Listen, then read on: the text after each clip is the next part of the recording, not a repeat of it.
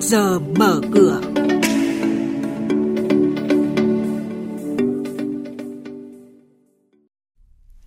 Thưa quý vị và các bạn, các công ty báo cáo tình hình kinh doanh năm 2018 cùng những diễn biến thị trường chứng khoán sẽ có trong trước giờ mở cửa hôm nay.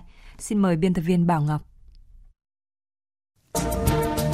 Theo Ủy ban Chứng khoán Nhà nước, hiện Việt Nam có 45 công ty quản lý quỹ đang hoạt động bình thường và 4 công ty đang trong diện tái cấu trúc, hai công ty chấm dứt hoạt động, một công ty giải thể, một công ty bị kiểm soát. Ngoài ra, có một số công ty quản lý quỹ hoạt động không hiệu quả đã chủ động tái cấu trúc nội bộ thông qua thay đổi cơ cấu cổ đông, ban quản trị, điều hành hoặc cơ cấu lại hoạt động kinh doanh. Công ty cơ điện lạnh, mã chứng khoán là REE đã công bố báo cáo chi tiết tình hình kinh doanh năm 2018. Trong đó, doanh thu cả năm đạt 5.100 tỷ đồng, tăng nhẹ so với năm 2017 và cũng chỉ mới hoàn thành 90% kế hoạch năm.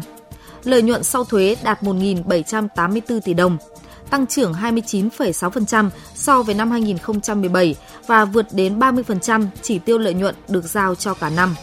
Công ty cổ phần bia Hà Nội Thanh Hóa, mã chứng khoán là THB vừa công bố báo cáo tài chính năm 2018.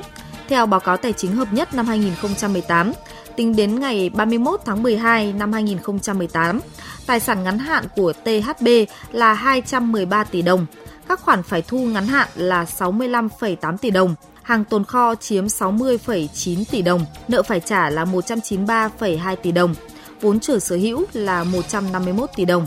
Sở giao dịch chứng khoán Thành phố Hồ Chí Minh vừa có quyết định hủy niêm yết đối với công ty cổ phần công nghệ mạng và truyền thông.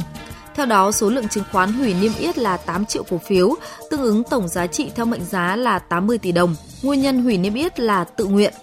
Ngày giao dịch cuối cùng của cổ phiếu công nghệ mạng và truyền thông tại sàn giao dịch là ngày 17 tháng 4 và ngày hủy niêm yết có hiệu lực là ngày 18 tháng 4.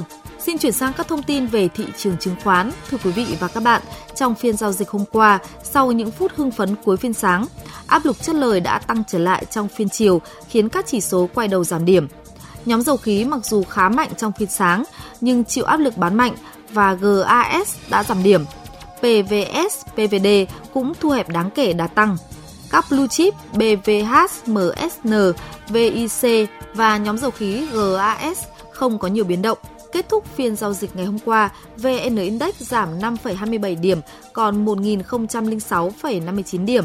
HN-Index giảm 0,83 điểm, còn 110,06 điểm.